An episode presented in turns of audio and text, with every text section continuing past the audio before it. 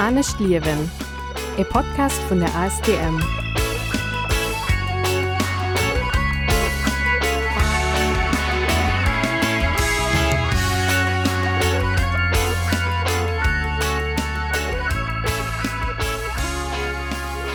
Willkommen bei Arne Stierwin, dem Podcast von A S T M und zum Arbeit mit dem Klimabündnis Lëtzebuerg an Radio Ara. Mein Name ist Hedwig Reischel. Willkommen bei Arne Stierwin am Mond. April. Ich habe für heute folgende Programm für berät. Äh, Verdächt begrüßen ich zwei Gäste bei mir am Studio, nämlich Mirna Costa von Greenpeace und Antonia Agirova von der A S T M.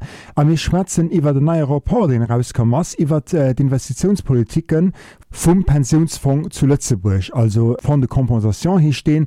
Und äh, du eine Analyse eben drüber, wie weit die Investitionen kompatibel sind mit äh, den Menschenrechten und aber auch mit äh, den Par- äh, Pariser Klimaaufkommen. Ein ganz interessantes Interview, auf Französisch allerdings. Und zwischendurch geht da ein Stamine auf Lützeburg. Das kann ich schon mal ein bisschen teasern. Und dann könnt ihr natürlich nach wie Allmond dann Müller vom City im anderen Studio für ein Buch vorzustellen.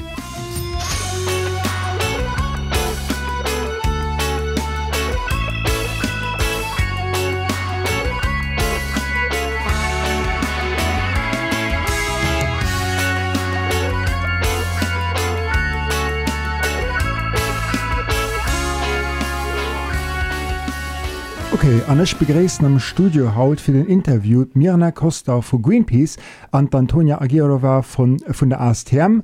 Äh, wir machen das Interview auf Französisch. Alors, äh, bonjour à vous deux. Alors, bonjour à vous deux. Bonjour. Bonjour. D'accord. Alors, euh, aujourd'hui, vous êtes à deux. En fait, c'est parce que euh, on va parler d'une étude qui a été publiée ensemble euh, avec Greenpeace et l'A S T M. Et euh, vous avez un peu euh, deux perspectives différentes qui sont quand même intéressantes euh, d'élaborer pendant l'interview. C'est pour ça que j'ai décidé de vous inviter tous les deux. Euh, peut-être d'abord, est-ce que vous pouvez vous introduire pourquoi vous êtes ici ? Alors, bonjour. Moi, je suis Myrna Koster, euh, chargée de campagne justice climatique chez Greenpeace Luxembourg. Et je suis ici aujourd'hui euh, pour vous expliquer que notre cher fonds de pension du Luxembourg fait euh, des bêtises avec notre argent et que c'est absolument inacceptable. Tu es déjà plein dans le plaidoyer, très bien. Et Antonia, pourquoi tu es ici ? Alors moi c'est Antonia Kirova, je suis euh, coordinatrice du plaidoyer chez l'A S T M et je suis là parce que le respect des droits humains ça me tient à cœur et il euh, y a beaucoup de choses encore à faire euh, justement dans le domaine des entreprises et les droits humains et euh, oui je suis là aussi pour vous parler de comment le fonds de pension impacte les droits humains un peu partout dans le monde. D'accord, alors on va immédiatement se lancer dans le sujet. D'abord, fonds de pension, fonds de compensation, vous avez déjà utilisé les deux mots et je ne comprends pas la différence. Alors, le fonds de compensation, euh, on l'appelle aussi le fonds de pension ou en luxembourgeois on dit Pensionsfonds. Et en fait, c'est un, un fonds souverain qui gère euh, les restes des cotisations sociales des travailleurs et travailleuses du secteur privé luxembourgeois. C'est-à-dire, en tant que travailleur du secteur privé, euh, vous cotisez automatiquement dans ce qu'on appelle une caisse de pension.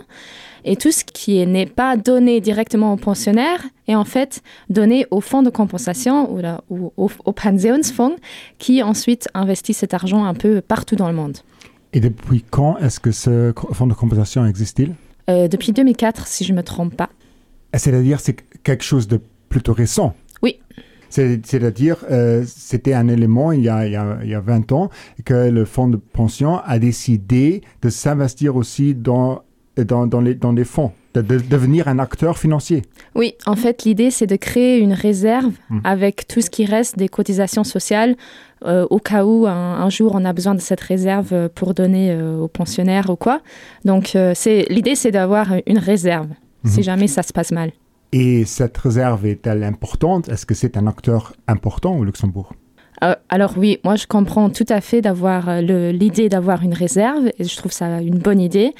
Si cette réserve est investie de manière euh, durable et, et que ça soit cohérent, euh, il ne faut pas que cette réserve elle est là, mais en même temps, elle, est, elle va contre les droits humains et contre euh, la planète et nous en tant qu'humains. Donc, il faut que ça soit cohérent. Si elle est cohérente, euh, la manière euh, d'investir, alors la, la réserve, elle fait beaucoup de sens, oui. Mmh. Euh, Antonia, pourquoi est-ce que l'A S T M s'intéresse euh, pour le fonds de compensation ? Quel est le lien là ? Euh, L'A S T M euh, étudie depuis, depuis longtemps en fait, euh, l'impact euh, des entreprises euh, sur euh, les droits humains des populations dans les pays du Sud. Et donc, euh, nous sommes longtemps intéressés à différentes multinationales euh, qui euh, mettent en place des projets euh, très controversés, des projets extractifs, euh, euh, des barrages, euh, euh, des projets euh, agro-industriels qui finalement ont un impact euh, très très négatif sur les populations locales. Euh, ces projets les privent de leurs moyens de subsistance, euh, euh, polluent leur euh, environnement. Euh, donc euh, euh, pour nous c'est important de, de, de dénoncer ces pratiques et nous nous sommes rendus compte qu'en fait euh, le fonds de pension investit dans, dans beaucoup d'entreprises qui ont de telles pratiques et donc euh, en investissant dans ces entreprises, le fonds en quelque sorte contribue également à, à ces violations des droits humains. Donc euh, nos pensions, euh, nous tous, euh, quelque part, euh, nous contribuons aussi euh, à ces pratiques euh, avec lesquelles nous ne sommes pas d'accord. Mmh. Et pour Greenpeace, euh, je sais que ce n'est pas le premier rapport que vous avez publié sur le, sur le fonds de compensation. C'est un sujet qui vous tient encore déjà depuis euh, plusieurs années. Euh, pourquoi euh, vous n'êtes pas encore satisfait euh, Pourquoi vous, vous, vous travaillez depuis des années sur ce sujet? Alors, c'est un peu ce que Ant- Antonia elle a dit déjà. Euh, on parle ici de notre argent. Ça, il faut, faut le savoir. C'est notre argent, donc le, l'argent à toi et à moi et à tous les cotisa- cotisateurs du secteur privé. Et donc, notre a- argent, il finance des, des choses avec lesquelles on n'est pas d'accord, niveau droit humain et aussi niveau climatique. Et donc, c'est quelque chose qu'on est en, depuis, depuis des années chez Greenpeace. On, on critique ça parce que nous, on, sans, sans qu'on nous demande et sans qu'on ait de l'alternative aussi, c'est très important de savoir qu'on n'a pas d'alternative, on finance la crise climatique. Avec, euh, enfin, on, le, le fonds de pension euh, finance la crise climatique avec notre argent.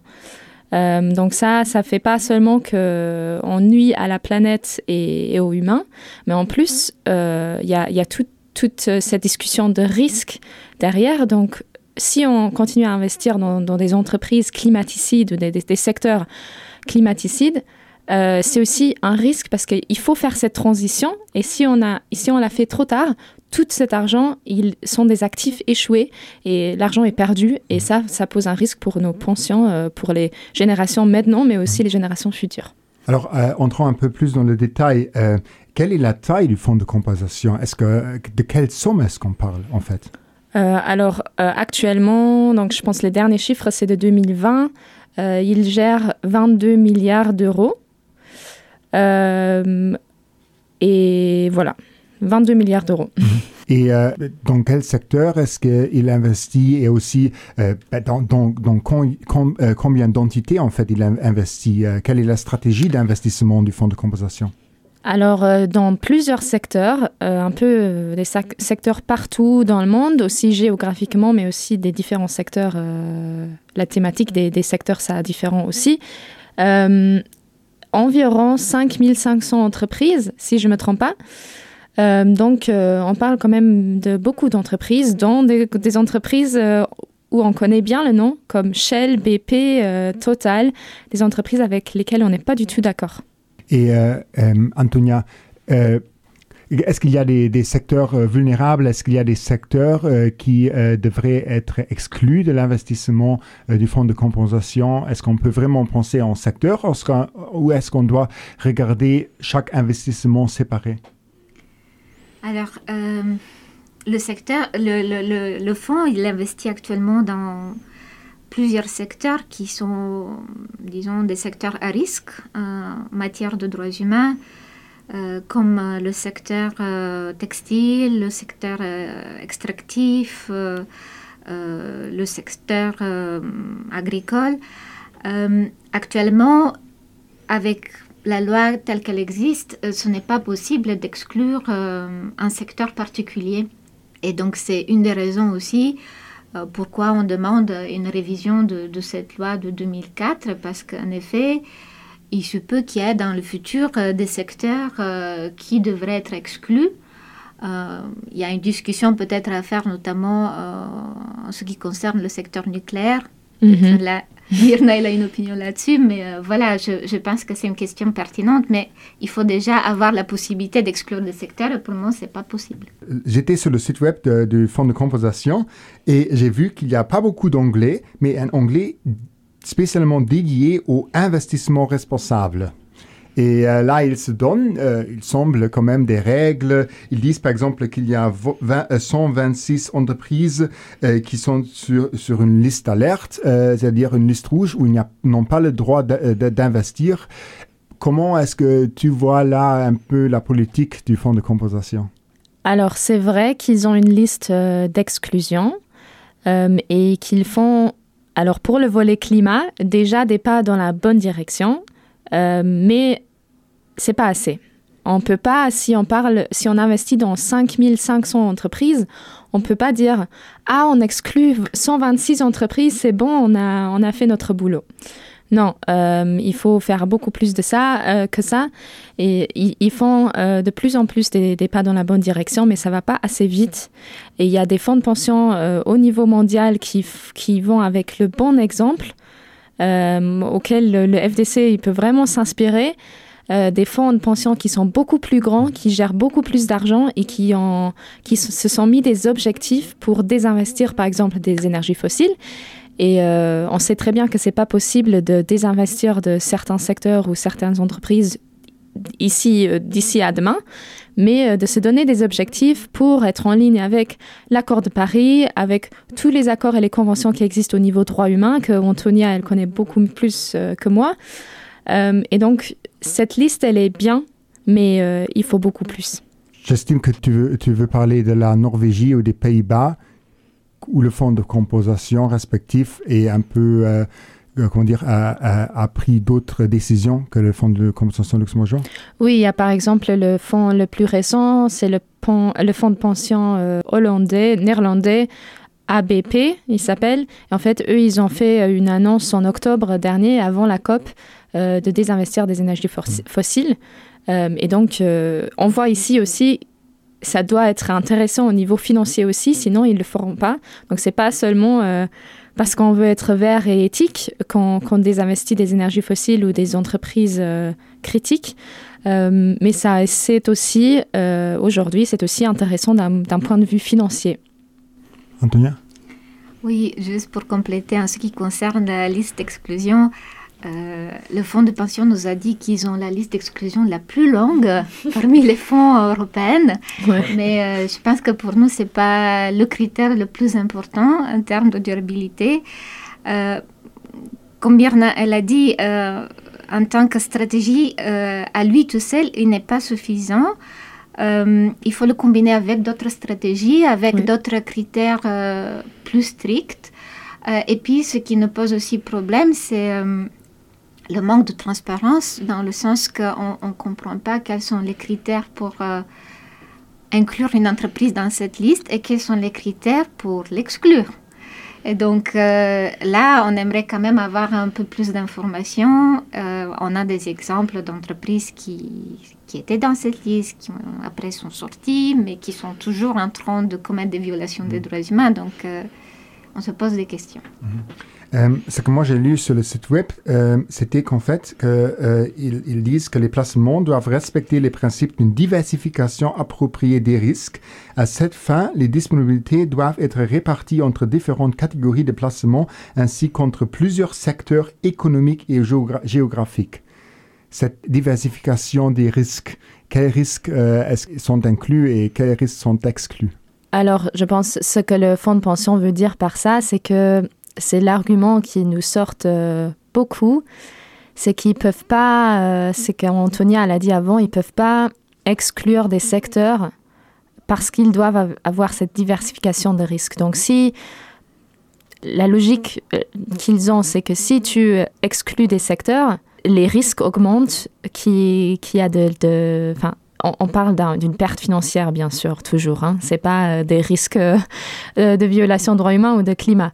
Euh, c'est purement au niveau financier euh, qu'ils disent qu'ils ne peuvent pas euh, exclure des secteurs entiers euh, parce que ça, ça augmente les risques euh, de pertes financières. Avec, euh, ça, ça, pour nous, euh, on peut, on peut re-argumenter ça d'une autre façon en disant que en continuant à, à investir dans des secteurs comme les énergies fossiles, dans les secteurs euh, qui violent ou qui, qui sont des, des secteurs à risque euh, au niveau droit humain, l'argent aussi, il est risqué. Parce qu'il faut, il nous faut, on, on sait tous, il nous faut cette transition énergétique. Donc, si on continue à investir dans les énergies fossiles, le jour où on n'a plus de choix et il faut absolument faire la transition, bah, tout cet argent, il est perdu. Euh, ce sont des actifs échoués. Et donc là, on parle vraiment de risque aussi. Et, mais eux, leur argumentation, c'est dans un autre sens. Mmh. Euh, vous avez dit avant qu'en fait, euh, il y a une loi qui définit le rôle du fonds de compensation et aussi euh, leur, leur but. Et, euh, c'est-à-dire, il y a une loi, mais qui définit après le fonctionnement du fonds de compensation? Est-ce que c'est les régulateurs ou est-ce que c'est le fonds de compensation lui-même qui se donne des règles internes et qui pourrait changer en fait euh, les règles? Je pense qu'en général, c'est la loi qui définit aussi euh, les grandes lignes du fonctionnement euh, du fonds. Euh, après, oui, quelle est la marche euh, que le fonds a euh, au-delà de cette législation? Probablement, ils en ont une, mais c'est aussi euh, une manière pour eux de jouer avec, euh, avec euh, ce qu'ils peuvent faire finalement, parce que parfois, cette loi peut être aussi utilisée, être utilisée comme une excuse pour ne pas bouger, mmh. pour ne pas avancer. Donc, euh, nous pensons quand même qu'il y a des choses que le fonds peut faire euh, en dehors de, du cadre législatif, notamment en ce qui concerne la stratégie d'investissement sur laquelle ils vont travailler maintenant. Donc, euh, là, ils ont quand même une marge pour euh, intégrer des critères de durabilité et euh, je ne pense pas que la loi les empêche de le faire. Non, non. Mais c'est en fait ce que j'ai lu dans une euh, interview que euh, le président du F T C, Alan Roth, a, a donné sur euh, cent point sept. Il a dit qu'en fait, euh, le gouvernement pourrait euh, à tout moment changer euh, le règlement et la loi, euh, mais euh, que pour le moment, c'est le fonds de compensation qui a seulement comme, euh, comme but de, de diversifier le risque, euh, des, des sect- de ne pas se focaliser sur un secteur, euh, sur une région du monde, euh, que c'est en fait, là, il, il donne toute, euh, toute la responsabilité aux législateurs de définir dans quoi le fonds de compensation doit euh, devoir investir. Et là, je peux déjà faire le lien sur la prochaine question, en fait. Pourquoi est-ce que le fonds de compensation, c'est un sujet important maintenant au début de, de l'année deux mille vingt-deux? Est-ce qu'il y a quelque chose euh, qui bouge ou euh, pourquoi maintenant se mettre sur ce dossier? Alors, je commence par la deuxième question. euh, alors, la, l'année deux mille vingt-deux, c'est un moment crucial euh, pour le fonds de pension et pour faire de la pression euh, des, des, de la part des O N G et des citoyens, parce que en fait, le fonds de pension, il va redéfinir sa stratégie d'investissement cette année-là. Cette année, et cette, cette stratégie, elle sera en... Comment dire ? Elle sera en cours pour les cinq prochaines années à venir. Donc, c'est le moment pour, pour que le fonds, il, il, il fasse vraiment attention à vraiment inclure euh, la durabilité dans, dans sa stratégie d'investissement.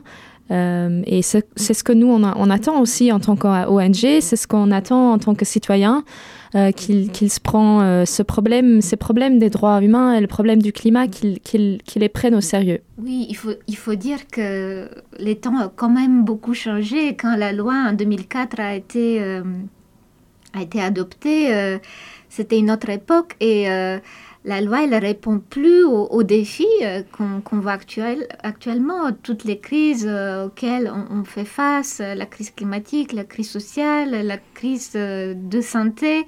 Et donc, euh, il est vraiment important maintenant que le fonds, dans le cadre de cette stratégie, intègre, mais vraiment intègre bien les critères de durabilité. Ça doit faire partie intégrante de, de sa politique d'investissement. C'est, c'est nécessaire.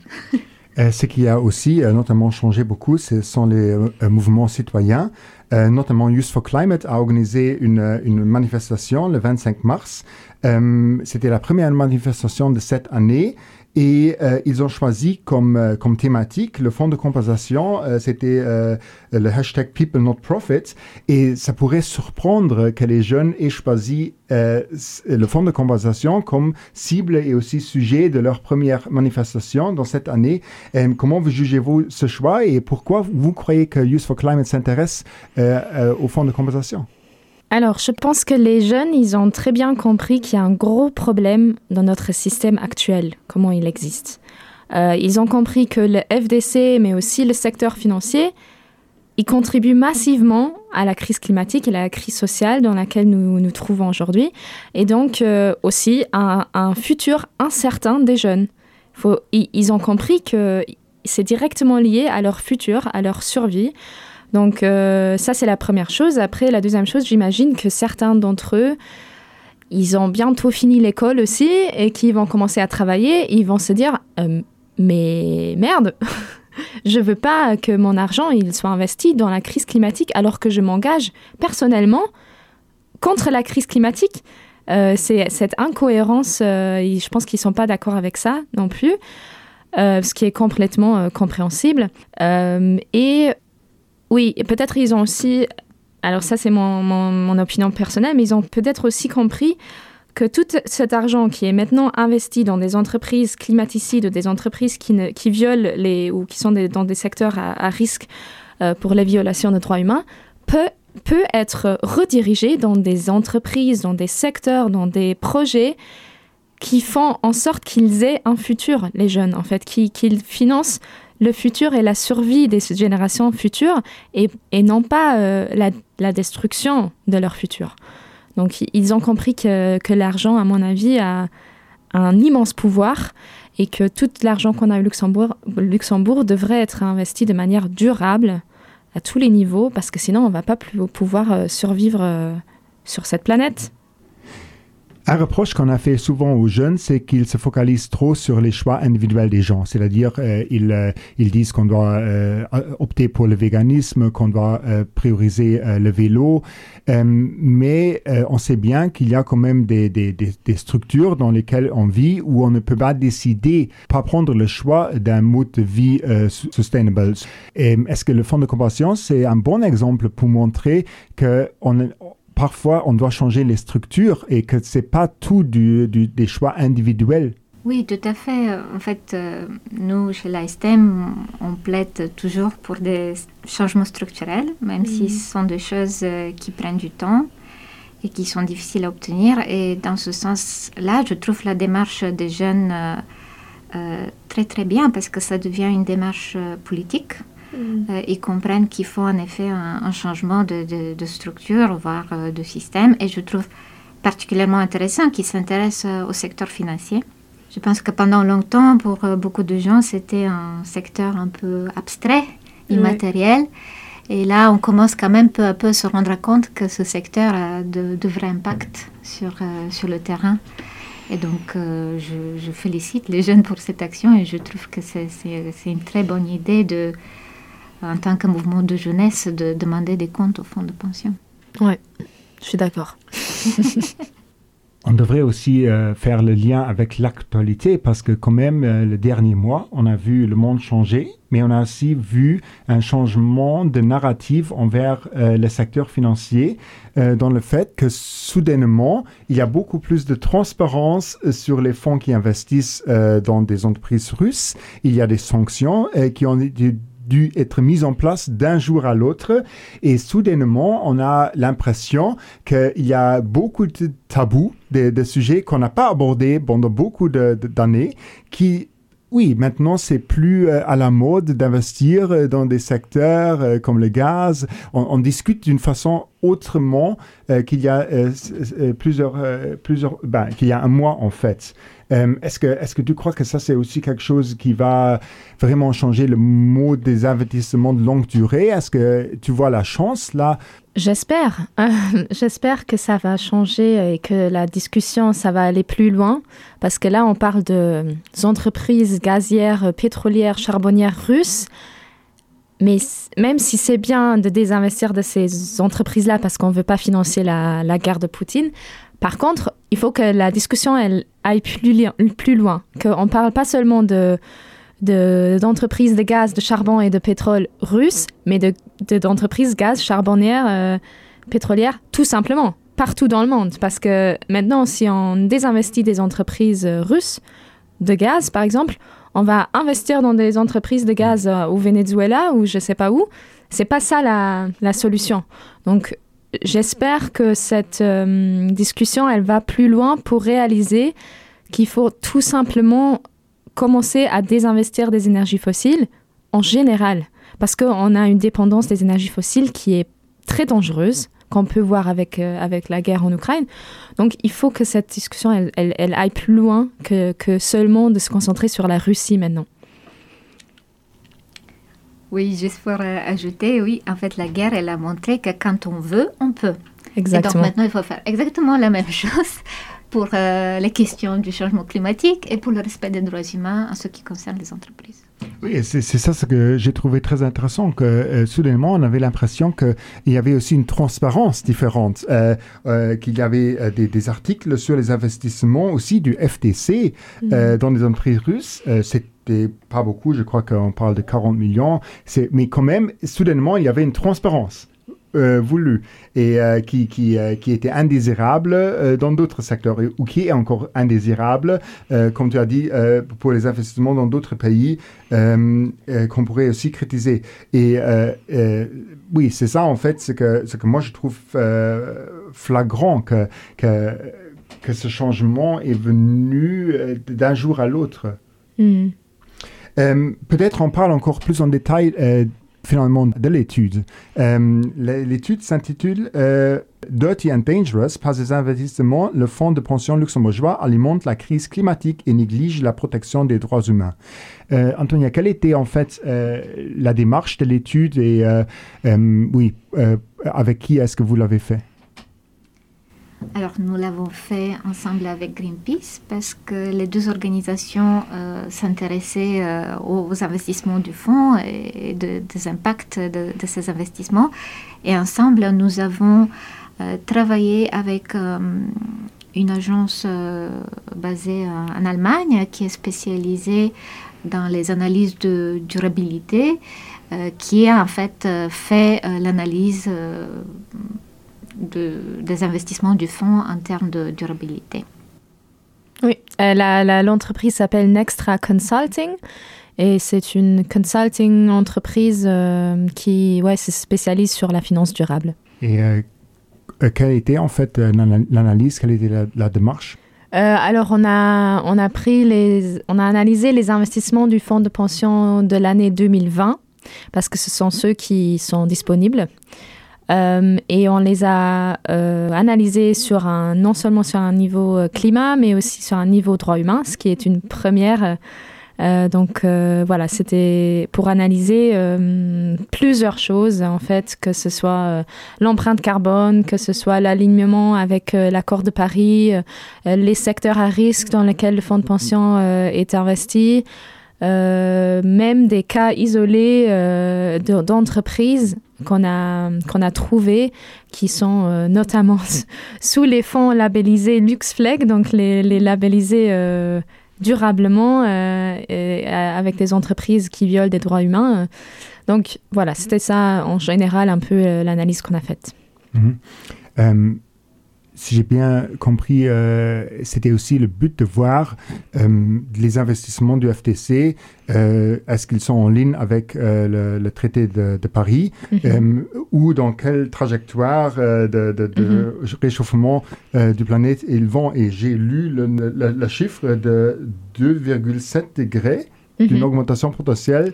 Ouais. C'est-à-dire, là, c'est les investissements agréés du, du fonds de compensation. Oui, et euh, on, c'est le fonds de compensation, en fait, qui lui-même, dans l'année deux mille vingt, il avait sorti un, un rapport d'investisseurs responsables. Et là, il dit qu'eux-mêmes, ils sont en, sur une trajectoire de deux à trois degrés. Okay. Et nous, on a eu euh, un... Oui, un résultat un peu plus exact euh, et qui dit deux virgule sept degrés. Et voilà, qui n'est pas du tout ce qu'on veut avoir parce qu'on veut avoir euh, un virgule cinq degré. Euh, parce qu'on on sait déjà, on connaît, euh, grâce au rapport I P C C, on connaît les, les conséquences dramatique et catastrophique qu'un un monde de deux degrés et parlons pas de deux virgule sept, hein, mais déjà de deux degrés, euh, quelles conséquences il euh, y a pour euh, la planète et pour l'humain, et c'est catastrophique, donc il faut absolument qu'on reste en dessous de, de deux degrés et si possible à un virgule cinq degré. Mais est-ce que le fonds de compensation lui-même, il, euh, il, il s'attache au but de un virgule cinq degré ou est-ce que c'est pas formulé ou est-ce que c'est pas un propos concret? Alors, euh, je pense que dans leur euh, rapport d'investisseurs responsables, ils parlent de l'alignement de deux degrés, qu'ils, que, qu'ils se donnent ça euh, ou qu'ils comparent avec ça. Euh, mais même s'ils, s'ils se comparent avec ça, on voit qu'ils sont au-dessus de deux degrés déjà. Euh, et euh, qu'il faut, pour nous, c'est vraiment les un virgule cinq qu'il, qu'il faut et, et il faut que la, le, le fonds de pension, en général, se donne cette, cet objectif-là, que tous ces investissements seront en ligne euh, avec les un virgule cinq degrés et qu'ils se donnent une trajectoire euh, pour comment y arriver, avec quels objectifs, euh, euh, avec quelles mesures, démarches pour arriver là, parce que c'est, sinon, on, voilà, on, on connaît, euh, si on ne le fait pas, on connaît les conséquences euh, déjà, alors qu'on ne les a pas encore vécues, mais on connaît les, les conséquences euh, théori- théoriquement. Alors, une, une question peut-être un peu bête, mais je me demande, quand j'ai lu qu'il y a un compartiment d'un, d'un, d'un, d'un, d'un, d'un C I C A V qui, euh, qui a même une trajectoire d'émission de six degrés. Mm-hmm.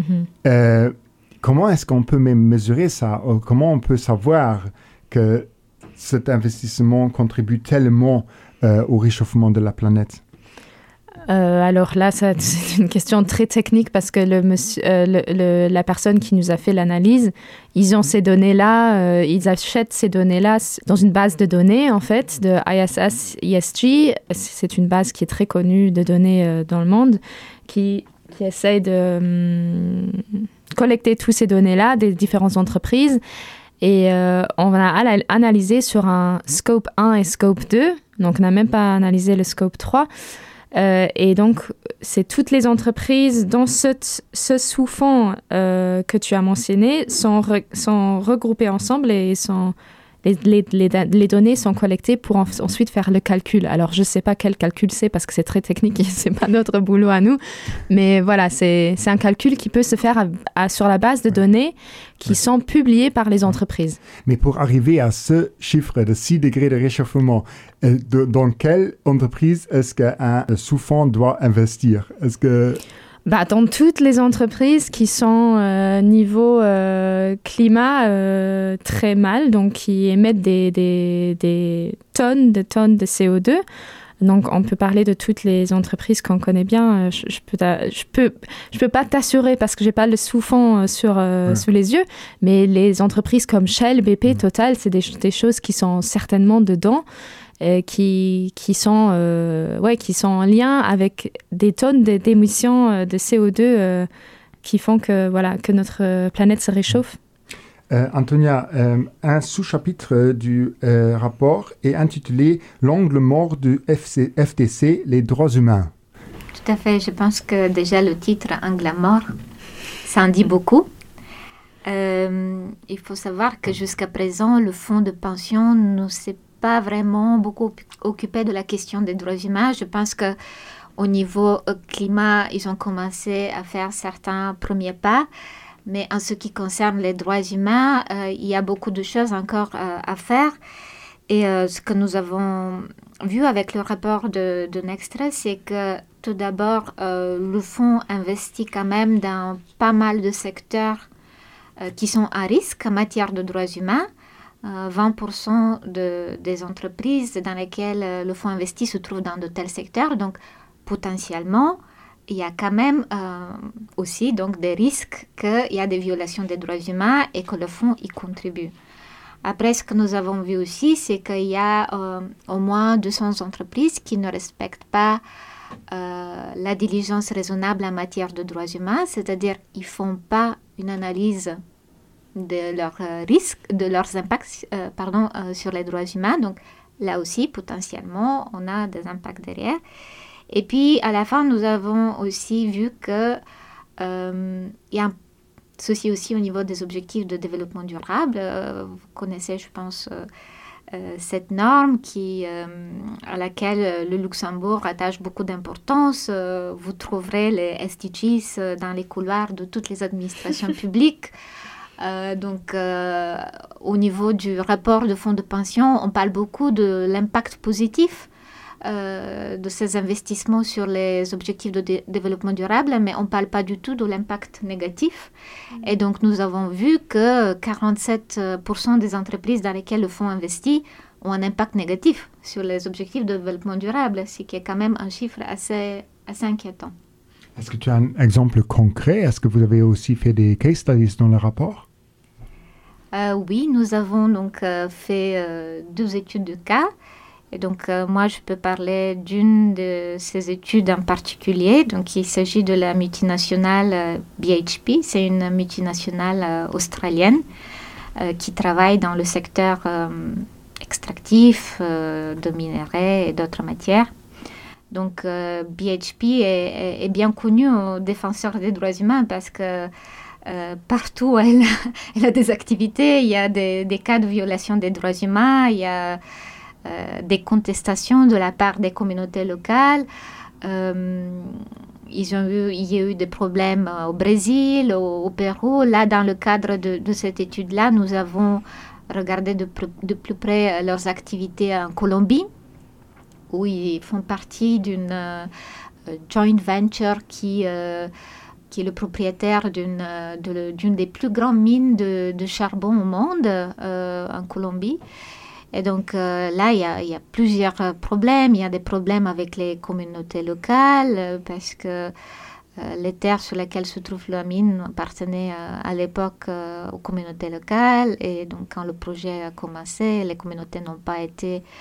Euh, consulter euh, en ce qui concerne le projet. Et puis il y a aussi de grands problèmes au niveau de, des travailleurs, parce que la mine emploie environ dix mille euh, travailleurs, et sept cents euh, travailleurs en fait souffrent de problèmes graves de santé. Donc ça fait presque dix pour cent de, de des travailleurs dans cette mine. Euh, et il y a en fait euh, des syndicalistes aussi qui sont harcelés, euh, qui sont intimidés. Euh, d'ailleurs, il euh, y a une organisation syndicale internationale qui a porté plainte contre, contre B H P parce que systématiquement, ils ne euh, ils respectent pas les droits des, des travailleurs. Et là, on aimerait bien attirer aussi l'attention de, de nos amis de l'O G B L euh, concernant ce cas, parce que euh, le fonds investit finalement dans des entreprises qui ne respectent pas les droits euh, syndicaux, et euh, il faut, il faut plus permettre ça. Et tu m'as dit que B H P, en fait, c'était aussi une entreprise qui était sur la liste d'exclusion, mais comment ça se fait alors que euh, le fonds de compensation a arrêté d'investir, mais a recommencé d'investir? Est-ce qu'elle est tellement profitable ou je ne comprends pas? C'est difficile pour moi de, de comprendre.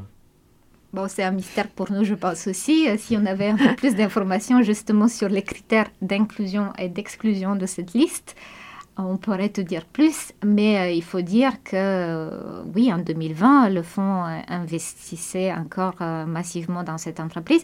Et en même temps, en Colombie, elle a été condamnée pour euh, violation des droits humains cette même année. Donc, on se demande finalement euh, comment euh, ça se fait qu'elle se retrouve dans, dans, dans cette liste-là. Et en plus, qu'elle ne se retrouve pas dans cette liste-là. Et en plus, euh, je pense que ça a été dit au début, euh, le, le, l'entreprise se trouve aussi dans une euh, sous-portefeuille qui a le label LuxFlag. Donc, euh, c'est-à-dire, euh, elle a le label d'être euh, un, un portefeuille euh, durable, alors qu'il y a des entreprises qui ne sont pas du tout durables dedans. Euh, oui, parlant de LuxFlag, euh, l'F T C, euh, pour se défendre, euh, il avance toujours que euh, soixante-quinze pour cent des valeurs mobilières gérées activement détiennent un label LuxFlag.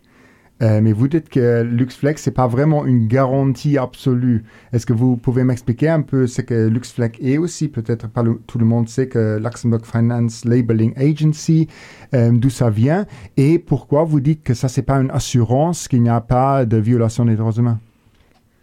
Euh, alors, tu l'as bien dit, et LuxFlag, c'est une agence de labeling au Luxembourg, la seule aussi au Luxembourg. Et en fait, le fonds se défend souvent par ça. Donc, disons, euh, tous nos ou la plupart de nos sous-fonds euh, sont labellisés LuxFlag, mais avec le, le, l'exemple qu'Antonia vient de donner, on, on voit très bien qu'un un sous-fonds peut être labellisé euh, LuxFlag et quand même avoir des entreprises dedans qui sont climaticides et au niveau droit humain où ça, c'est vraiment compliqué et, et, et risqué. Euh, donc, pour nous, c'est clair que on ne peut pas tout simplement se reposer sur un label, que ce soit LuxFlag ou un autre label, parce qu'il y en a plein d'autres aussi euh, en Belgique, euh, voilà, en France. Donc, ce n'est pas tout simplement pour le fond de dire euh, « on a un label LuxFlag, c'est bon, euh, tout est durable ». Non, euh, il faut mettre en plus de ces labels, il faut mettre des critères euh, de durabilité en place pour éviter notamment ce genre... Euh, De, de cas euh, où il y a une entreprise comme B H P euh, dans un, dans un fonds euh, durable. Voilà. Mmh. Euh, oui, concernant LuxFlag, en fait, euh, l'expert avec lequel on a travaillé, il, il a carrément dit que c'est, c'est, c'est des stratégies euh, de communication et, et de ouais. marketing. Euh, donc, euh, clairement, les critères que LuxFlag utilise ne sont pas assez sérieux. Euh, et puis, le problème, c'est de nouveau cette question de transparence. Honnêtement, oui. je ne pense pas que nous, on connaît ces critères. Donc, on ne p- pourra pas te dire plus euh, sur les critères de LuxFlag, tout simplement parce que ce n'est pas, c'est pas transparent. Mmh. Euh, on peut toujours bien critiquer, c'est ce que les O N G font toujours. Mais est-ce que vous avez aussi des propos? Est-ce que vous avez euh, des propos? Comment progresser le fonds de pension euh, par exemple, sur l'alignement de l'accord de Paris, est-ce que, oui, euh, que, quels sont vos, euh, vos propos concrets? euh, Alors, je pense qu'on a, on a plusieurs demandes. On a plusieurs demandes qui euh, sont maintenant proposées dans notre, euh, dans notre rapport et qui, qu'on, qu'on aimerait voir euh, euh, intégrées dans, dans, dans la nouvelle stratégie d'investissement. La première étant qu'il faut que, en fait, la, l'approche durable, qu'elle soit euh, cohérente pour tout le fonds et que, que ce ne soit pas aux au sous-fonds ou aux asset managers qui, qui managent les sous-fonds de, de, de choisir leur euh, stratégie de durabilité. Ça, c'est le cas maintenant. Donc, chaque asset manager a une autre stratégie de durabilité et en fait, ils disent tout simplement au F D C, on a une approche de durabilité et le F D C dit « OK ». Par contre, elle n'est pas cohérente euh, sur tous les investissements. C'est-à-dire, il, il nous faut absolument une approche de durabilité qui soit cohérente pour tous les asset managers. Sinon, il y en a un qui fait ça, un autre qui fait ça. Et euh, voilà, on aura toujours des problèmes de, de cohérence. Donc ça, c'est une, une chose qui est très importante pour nous. Euh, après, les, les, tous les critères de durabilité, de E S G qui existent pour le moment du fonds de, fonds de pension doivent être plus ambitieux, plus stri- stricts et avec une méthodologie transparente. Euh, c'est ce qu'Antonia l'a dit avant. On n'est pas, c'est pas clair pour nous quelle est la stratégie parce que tous les asset managers ont leur stratégie à eux. Euh, et donc ça, pas seulement en ce qui concerne le volet climat et droits humains, mais aussi le volet biodiversité, par exemple, parce que c'est la prochaine crise qui est around the corner. euh, donc voilà, ça comme deuxième, euh, deuxième demande. Euh, après, un signal clair aussi niveau euh, des investissements, on, on le demande aussi. Donc, que toutes euh, les, les entreprises qui ne sont pas en mesure de, d'être euh, dans un modèle économique qui est compatible avec les accords de Paris ou encore avec toutes les conventions et traités des droits humains, euh, qu'il, qu'il, qu'il, que le fonds de pension il désinvestisse de ces entreprises-là parce qu'il euh, y a des opérations comme par exemple le fracking, euh, Euh, l'extraction de, de certaines euh, des sables bitumineux et tout ça, on peut, on, on doit on, absolument en désinvestir. Euh, après, bien sûr, euh, comme j'ai déjà dit, euh, tous les investissements devraient être alignés euh, euh, sur un accord de Paris, sur les conventions et traités euh, de droits humains en général, qui sont ratifiés maintenant et qui vont être ratifiés par le Grand-Duché. Donc, il faut que ça soit adapté au fur et à mesure. Et après, la politique d'engagement aussi, c'est un sujet qu'on a, qu'on a, qu'on a développé aussi dans, dans le cadre de notre rapport. Euh, en ce moment, la, la politique d'engagement que le F D C fait envers, euh, ou que les asset managers font envers de certaines entreprises, elle n'est pas transparente, elle n'est pas euh, accessible pour nous en tant qu'O N G. Euh, donc, on ne sait pas du tout quelle est la stratégie d'engagement et, et comment, comment ils font, comment ils gèrent les situations. Ils font des années d'engagement et après, il n'y a rien qui est sorti de l'engagement. Donc, il, pour nous, il faut aussi, après quelques années d'engagement et on voit que ça ne bouge pas, il faut dire on va désinvestir de cette entreprise-là. Euh, donc, des critères clairs euh, de, de, de ce qui concerne l'engagement. Euh, pour éviter un malentendu, euh, toutes, les, toutes les informations que vous avez euh, utilisées dans euh, le rapport sont accessi- accessibles librement. Il n'y a pas de leaks. C'est aussi un peu un problème parce que tu dis euh, régulièrement ouais. que vous n'avez pas les données, qu'il n'y a pas de critères euh, officiels et tout ça. Euh, c'est aussi... En fait, ça, le problème de l'étude un peu qui, que vous vous avez basé sur ce qui est accessible. Oui, bien sûr. On, on travaille avec tous les documents qui sont publics et même la, la, la, l'entreprise de base de données avec laquelle on travaille pour avoir les données sur les entreprises spécifiques, elle se base aussi sur, les, sur toutes mmh. les publications des entreprises. Euh, Antonia, une revendication qui m'a euh, particulièrement frappée est formulée en termes de gouvernance, le F T C doit devenir plus inclusif. Euh, comment dois-je comprendre cette revendication? En fait, euh, cette revendication, je pense, concerne le rôle de la société civile euh, mm-hmm. en ce qui concerne la stratégie et la politique d'investissement du fonds. Euh, de notre point de vue, la société civile doit être aussi une euh, partie prenante dans deux sens. Euh, d'abord, la société civile doit être intégrée aussi euh, dans cette révision de la stratégie pour les cinq années à venir. Et d'un autre côté, euh, il faut quand même que... Euh, nous sommes aussi une source d'information, hein, et nous mmh. sommes une source, source d'expertise, et il faut que le fonds euh, ait cette habitude aussi de consulter les acteurs de la société civile par rapport euh, aux risques euh, euh, engendrés par euh, les investissements. Euh, nous pr- publions régulièrement des rapports, euh, nous avons euh, des partenaires aussi sur le terrain, nous travaillons avec beaucoup d'organisations de la société civile, donc nous pouvons être aussi une source d'information pour le fonds. Je crois que c'est un bon moment de faire encore un petit euh, changement de discussion. Euh, on va faire un petit comptoir, un staminé. Euh, je vais le faire en luxembourgeois parce que maintenant, il y a quand même quelque chose qui m'a un peu irrité. Äh, Mirna, sollen wir kurz auf Lëtzebuerger Stammine machen? Okay, alles. Um Stammine. Anders argumentieren. Ja, so, also das ist alles schön, was du gesagt hast. Aber ähm, ganz ehrlich, ähm, das Hauptziel von, von der Kompensation ist ganz klar, für Menge Pensionen zu aufzusichern. Und das ganz geringe Investments und so weiter, wir wissen doch alle gut, dass du einfach Rentabilität nicht so hoch hast. Und äh, das muss ich doch leisten können. Und es äh, muss einfach garantiert sein, dass Pensionen zu Lützeburg weiter so sind, wie sie momentan sind. Und das geht nicht, wenn du nicht mehr mit irgendwelchen äh, nachhaltigen Kriterien du kannst. Also das nicht vor, weil äh, wir haben mehr, mehr Studien mittlerweile die beweisen, dass geringe Investitionen genauso rentabel sind, wo mehr rentabel wie konventionelle Investitionen. Das heißt, das Argument ist an uns an nicht valabel. Und en plus, die Schutz vor Risiken, äh, was als Pensionen geht.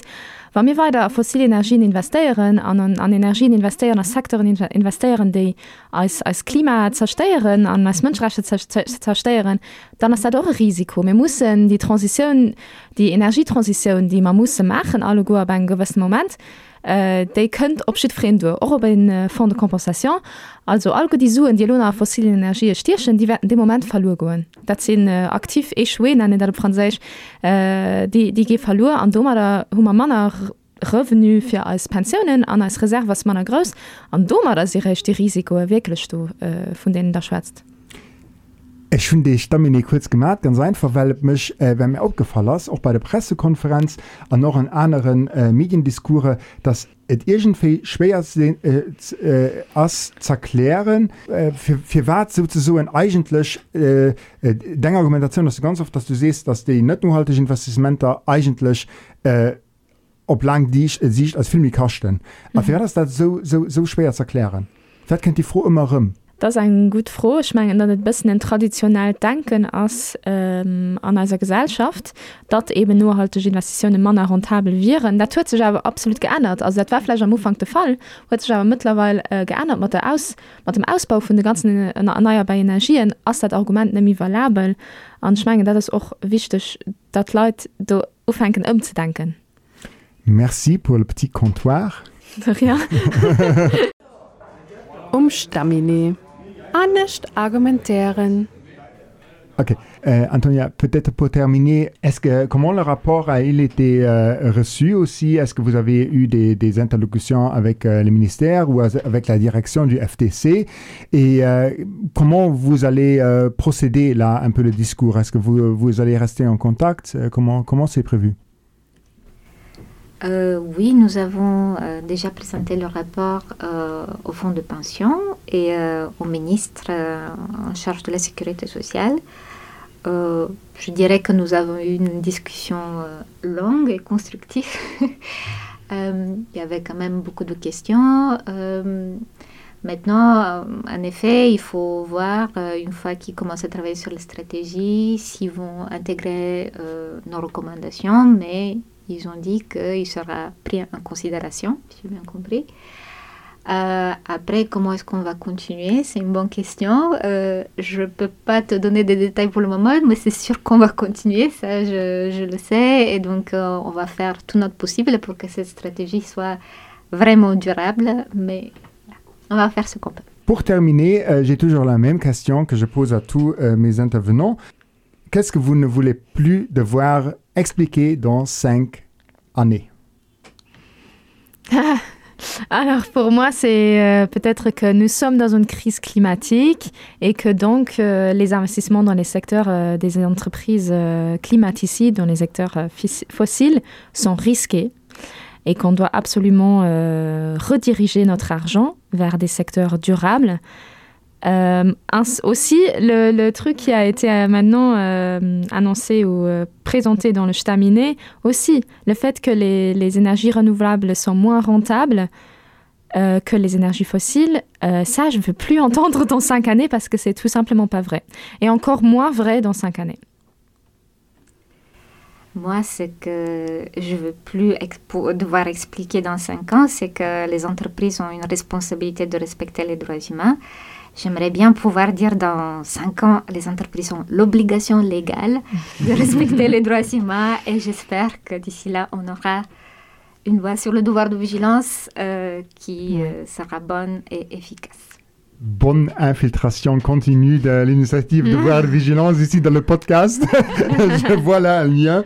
Euh, et la dernière question, si vous auriez le droit euh, de peindre le, euh, un slogan sur notre belle tram pendant une semaine, quel serait le slogan? Et n'utilisez pas celui de Youth for Climate, People Not Profits. euh, alors, peut-être un truc du genre... Euh... Et si votre pension financerait le futur des générations à venir et non la destruction de la planète et des, des humains? Et après, genre un, un, un slogan en dessous, euh, F D C, euh, c'est assez. J'ai déjà entendu ça. euh, oui, c'est une bonne question. Mais euh, oui, moi, je dirais quelque chose avec... Euh, quelque chose lié au changement de système dont on a besoin parce que, oui, le fonds de pension, euh, le secteur financier sont, sont des exemples, mais en fait, nous avons besoin vraiment de, de changements structurels à tant de niveaux et, oui, je dirais system change euh, ou quelque chose dans ce sens. Oui, je yes. crois à Glasgow, on a chanté System Change, not Climate Change. Euh, je vous remercie pour la visite, euh, Myrna Koster de Greenpeace et Antonia Agirova de l'A S T M, et peut-être euh, une autre fois pour un nouvel rapport. Merci, Merci à vous. Adi.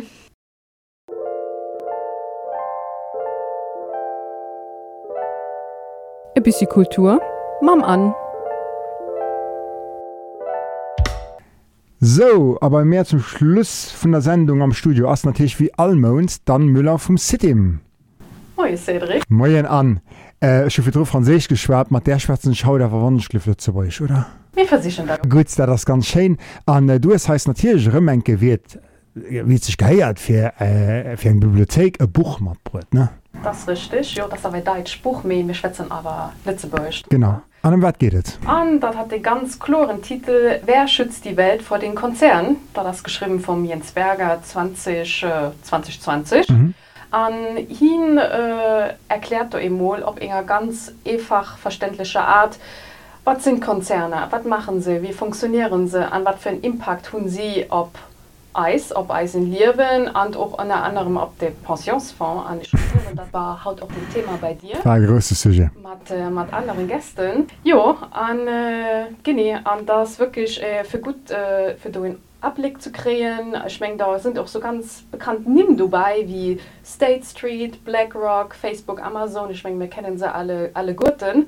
Und jo, wie gesagt, da kriegt dann erklärt, auch wie funktionieren sie, auch zum Stichwort äh, Lobbyismus. Wie äh, finden sie so äh, ihren Platz, wo sie dann schaffen, dann versichern noch mehr, ihr, wieso ihr Abfluss noch äh, weiter auszubauen. Und jo, ich meine, um sich da einmal wirklich ein bisschen Grundlagen zu ähm, erarbeiten, kann ich da ganz viel interessante Informationen finden. Ja, das ist doch schon ein ganz, äh, wie soll ich sagen, aggressiven Titel da. Also, so. Ja, insinuiert einfach das Problem, dass praktisch äh, eben verschiedene Unternehmen mehr groß sind wie Staaten.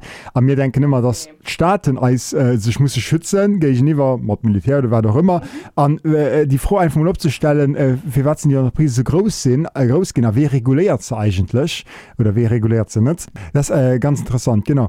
Äh, das Buch kann sich immer auslehnen am City. Okay. Die Öffnungszeiten sind von Dienstags bis Freitags, von äh, zwölf bis sechs Uhr. Ja, richtig. Ich gehe auch kein besser.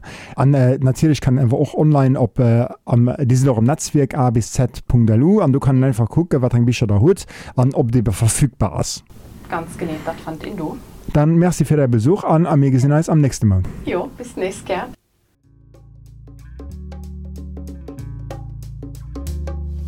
Das war es für diesen Monat von meinerseits. Anne Schliewe wird produziert von A S T M und zusammenarbeitet mit Radio Ara an dem Klimabündnis Lëtzebuerg. Dir könnt ihr aktuell völlig auch immer auf der Website von Radio Ara lauschen und aufhören. A S T M fand ihr auch auf Facebook und Instagram und natürlich an a s t m punkt l u. Fragen und Kommentare zur aktuellen Sendung könnt ihr gerne richten und podcast at a s t m punkt l u. Mein Name ist Hedwig Reischel, merci für das Lauschen und bis die nächste Kehr. Und denkt drunter, think global, act local.